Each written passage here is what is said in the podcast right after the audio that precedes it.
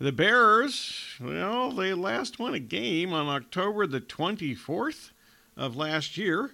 Uh, that was at New England. Out to the KDUS hotline. We're now joined in the Sports Zone by Zack Pearson of BearsReport.com. And Zack, uh, contrary, uh, sorry, actually, first up, sorry to start with the doom and gloom, but it's not my fault that the Bears haven't won a game for nearly one year. Uh, is the talent level on the roster that bad? Yeah, thanks for having me on. It, has been um, a kind of a nightmare second year here for uh, Matt Eberflus and Ryan Poles. I don't think the talent is actually that bad. I, I think a lot of it has to do with coaching, the scheme, um, and, and just you know a little bit of bad luck. Um, they can't seem to close out games when they have the chance. Um, that's you know been a little few times there in, in the past year, but yeah, I, I actually think the talent is better than what we've seen. It's just they just for whatever reason, cannot put it together. Now we're approaching a year um, without a win, and, and it's getting kind of ugly here in Chicago. Yeah. Uh, well, let's dive into some of these things. Let, let's actually break down the offense and defense. Let's start with the offense. Specifically, we'd start with Justin Fields. How would you evaluate the now to, um, two plus seasons with him as a starting quarterback? Yeah, not what they've hoped for so far. Um, you know, I think there was a lot of hype around him coming out of Ohio State, and then there was a lot of excitement here in Chicago when they got him. You know, he kind of wasn't in the best of situations under Matt Nagy, kind of a lame duck head coach for that year. Last year, you know, he showed signs of being a, a, a legit passer at times. Um, we knew what he could do with his legs, running the ball. This year, he was expected to take the step forward, um, and they pretty much told him in the off season, you know, we want you to stay in the pocket more, become more of a pocket passer.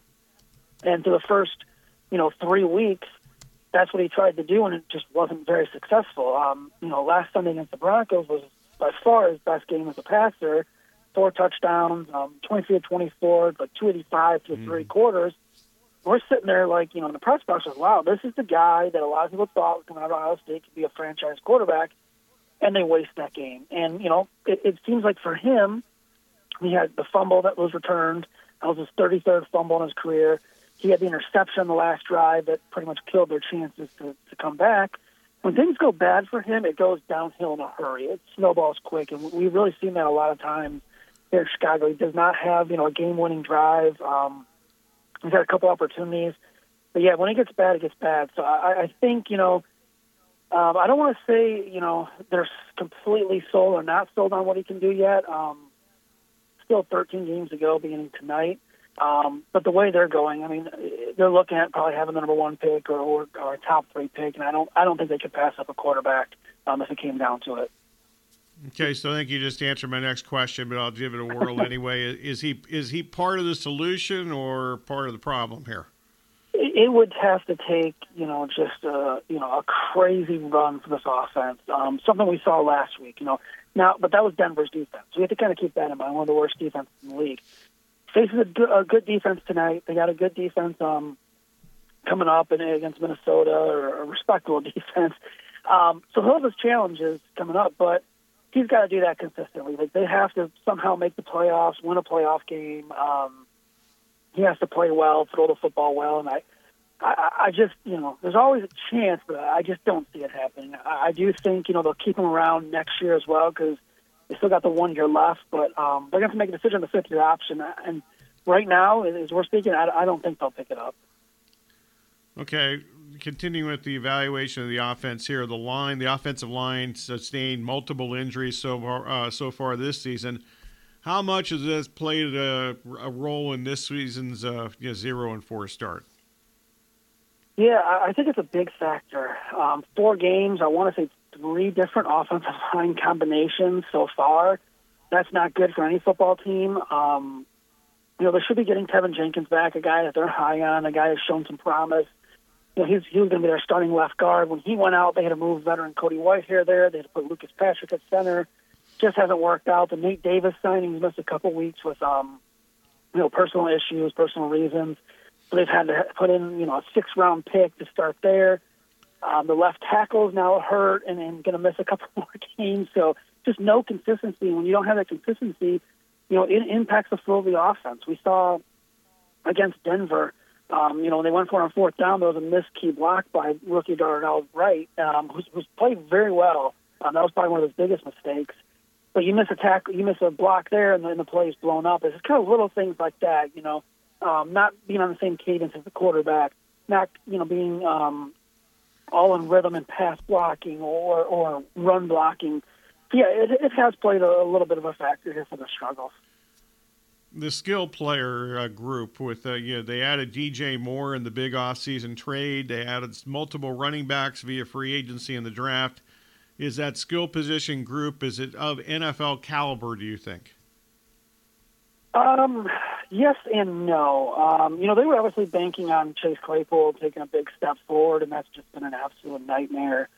I don't think he'll be around much longer. It doesn't make sense to keep him here. Um, you know, for on the field performance and off the field issues as well. Um, you know, outside of DJ Moore, I, you know, I do think there's talent in guys like Cole Kmet and Darnell Mooney.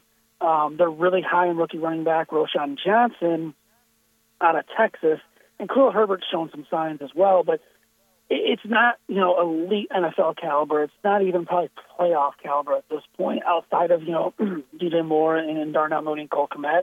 So they do have room to get better. Um, but you know, I, I don't know what they can do this year to, um, to get better. They're probably not going to go out and trade for someone, and, and you know they made that mistake last year with Claypool. So a lot of that, excuse me, a lot of that kind of, you know, is based off that they gave up a high second round pick for a guy who they thought could be an elite receiver, and it just hasn't worked out. So yeah, it's pretty much DJ Moore, Darnell Mooney, Cole Kmet, and then oh, they need a lot of help. Zack Pearson at BearsReport.com, calling the Sports Zone. Okay, let's break down the defense. Well, let's just ask right off the bat, how would you break down the defense? Bad, very, very bad. no pass rush. Um, one of the worst units in the league, and that's, you know, the, excuse me, Matt Eberflus was on the hot seat, and you point to the defense because he's a defensive guy. Came from Indianapolis as a defensive coordinator, and they are like dead last in every major category. They have two sacks on the year. Um, going into last week's game, I think there was 52, 53 NFL players themselves had more sacks than the entire Bears defense. And this is Whoa. something that happened last year as well. Yeah, it's bad. And, and last year, you know, to end the season, safety Jaquan Brisker, um, linebacker Roquan Smith, who only played five or six games before being traded, and undrafted linebacker Jack Sanborn were their top three leaders in sacks. And that cannot happen. Um, you know, it did not get better this year. And when you don't have a pass rush, um, your your secondary, which I think is, is still very good. Now they've been hit with some injuries, but they have talent back there. Um, you know, you, you have to cover long and, and longer, and, and they, that's just not you know a good recipe for success. Um, the linebackers have invested money in. You know, they decided not to pay Roquan Smith. They brought in T.J. Edwards and Tremaine Edmunds. They both have struggled tackling, both have struggled in coverage so yeah, that front seven is probably their biggest issue, and um, it, it's not good because, like I said, Matt Eberflus is a defensive guy, and their scheme just right now is not working. You mentioned the secondary, Eddie Jackson and you know, Brisker, who you talked about. They've missed time with injuries. Pardon me if uh, for the ignorance of this question, if that's you know accurate or not. Uh, how much better is this defense if they have a healthy Jackson and Brisker? Um, you know, a little better. I, I do think Eddie Jackson's a guy who can, you know, he, he's come out of Alabama. He's had, you know, moments where he's, he's changed games himself. He had a big 2018, um, a good 2017 rookie year. After he got paid, he kind of production dipped. But you know, last year he was he was playing at a high level before he got hurt. Now he just hasn't been able to stay healthy. Um, that's been his biggest thing. As far as Jaquan Brisker, everyone here was expecting a big leap um, in his second year as a starting safety. And it's just not happening, and, and he's been hurt too. So it's like you know when you got the both starting safeties, you know it really hurts your secondary. I think they're better, um, good enough to be you know impactful and win games. I can't say that because we did see them out there against Green Bay week one and um, Tampa Bay, and, and Jordan Love and, and Baker Mayfield shredded those def- that, that defense back to back weeks. So mm-hmm. I, I can't say that it, it, it, it would fully change things. Okay, you mentioned Eberflus. How much of this is on him? You mentioned the defensive side of things, but just overall in general, how much of this is, is on him? I think a lot of it. Um, you know, I do think General Manager Ryan Poles does deserve, you know, some criticism and, and his seat to be a little hot. Um, you know, some of the moves he's made. But you look at a coach like this, and he's defense, defense, defense, and you have, you know, the worst, if not, you know, a bottom three defense in back-to-back years of not getting better. You've invested draft picks, you've invested money. Um, at some point, it comes down to coaching as well. And you know, I just, uh, I think he might be in a little over his head. Um, when you look at situations that have happened off the field, locker room stuff with, with Chase Claypool, the Bears want to be secret about that. Um, you know, obviously the stuff with Alan Williams, uh, we don't know what what happened or what was going on. They didn't tell us much on that. Um, it, it, I don't want to say he's lost the locker room, but it just kind of feels like things are really spiraling for him. Um, and you know, the thing with the Bears is they have never fired a head coach mid in, in the middle of the season ever in franchise history. Mm-hmm. Um, I think the general vibe here in Chicago is it's over. Um, I, I think this regime is, is, is done in terms of coaching staff. I don't expect them to make any changes in the middle of the season. Um, I, I think you know it would be the smart thing to do.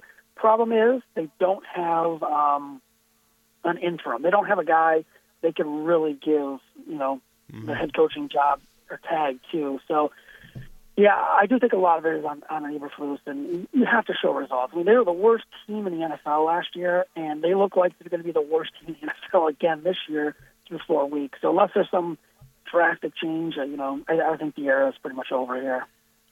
You mentioned Ryan Poles, the general manager. It's you know he's been in this role for roughly two years, two calendar years. Is it fair to you know put that criticism on him yet because it's been a short term thing and he did inherit not the greatest uh, situation. Yeah, and that's the key thing. He inherited a, a really bad situation with cap space and all that. Um, you know, Ryan Ryan Pace really put them in a bad spot by moving money down the line um, when he was here. So I do think there's a little leeway for Ryan Poles. The problem is, you know, the major flaw in his record right now is trading number 32 overall what turned out to be number 32 overall for Chase Claypool. He had yeah. 18 receptions, 191 yards, one touchdown. Um, you know, his draft picks, not all of them have hit, as some have, um, but you know, he, he's passed on a couple guys on the offensive line. I thought would have helped. Um, you know, he hasn't. His free agent signings haven't been great so far. I mentioned they invested the big money um, in T.J. Edwards and Tremaine Edmunds. Uh, so yeah, I think he'll get another year. Um, I think he'll get his chance at a quarterback. I, you know, I know the reports for Robert Bay were totally in on Justin Fields. I'm not sold on that. Um, I just, I think they didn't really think this quarterback class was as good as what could have, you know, could be coming up with Caleb Williams and Drake Maye and you know, the kid out of Washington as well. Um, so yeah, I don't think they're fully sold on Justin Fields. I do think he'll get, um, you know, a chance to pick a quarterback, and you know, he'll have as it's looking right now, they'll have two top five picks. Right now, they have number one and number two. So I think this draft will be a big one for him if he does stay. Okay, you mentioned place, uh, Chase Claypool. Trade deadline's coming soon. Uh, other than him, do they have some players on this roster that you know teams that are contenders might be willing to trade for? Man, um, probably not. I mean, you look at Eddie Jackson, but you know, he um he can't stay healthy. Jaylon Johnson, maybe he's in a contract year. He wants to stay here. He wants a new deal. Um, I, I think Darnell Mooney's probably an option. He's their second best wide receiver, but again, he wants a contract as well. It wouldn't be you know shocking to see them on uh, you know unload Mooney and um, Johnson. Other than that, um, probably not. I, I, there's no value for Chase Claypool right now. Like I, I think they're gonna have to flat out release him. Um, I don't yeah. think they'll trade Justin Fields, even though they're not fully sold on him. I, I just don't think you'd get the return that'd be worth it. Um, uh, yeah, so yeah, not much trade value going on with this roster right now. Talking Bears with Zack Pearson of BearsReport.com. Okay, let's get into this game a little bit tonight in Washington. How much of this game comes down to the Bears, you know, depleted to some extent offensive line, trying to block the Commanders' defensive front? Uh, everything. I think that's going to be the biggest factor. Um, you know, I, I think Justin Fields is going to have to use his legs to win this game tonight. Um, he's going to have to have one of those like vintage, hundred yard, you know, break off a couple, you know, 40, 50 yard runs for touchdowns. Uh, I mean, the, the Bears have faced, you know, the Packers defensive line, which is pretty good. Um, the Bucs, good, and, and the Chiefs, who, who is very good as well. Um, this will be right up there with them, if not better. And they really didn't handle that well. Um, you know, they, they break down too often in pressure. They'll have um, a, fifth, uh, a fifth round pick in Larry Borom starting at left tackle. That's not a good matchup. They haven't been able to hand, pro- handle pressure up front um, in the middle of that offensive line. So, yeah, I think it's going to be everything. I think if the Bears can somehow find a way to win that battle up front, get Justin Fields on the move, um, you know, maybe let them run, let them kind of freestyle a little bit out there, they have a chance. Um, I think we'll know right away in that first drive. If Washington comes out and, and they're getting pressure, it's going to be a long night for this offense. Okay, you might have answered this question with some of your answers already without actually knowing this question. Uh, they've gone to basically six, six and a half point underdogs this morning in most betting shops. Uh, do the yep. Bears either win or at least cover tonight? Uh, that six, six and a half point number. I think they will cover. Um, I, I think Thursday night is those are always weird games. Um, you know, a short week. I think this is a team that you know they, we saw what they could do for three quarters against the Broncos. They really should have won that game. I think they want to prove something on national television. Um, so I think they'll keep it close. You know, six and a half, that, that's a pretty big number. Um, I do think Washington will win, um, you know, three or four points. Um, but yeah, I think the Bears will cover this one. Zack, good stuff. I appreciate the time. Thanks. Yeah, anytime. Thank you for having me on. My pleasure. Zack Pearson of BearsReport.com. Check out all his work and um, you know, go to BearsReport.com and then act accordingly.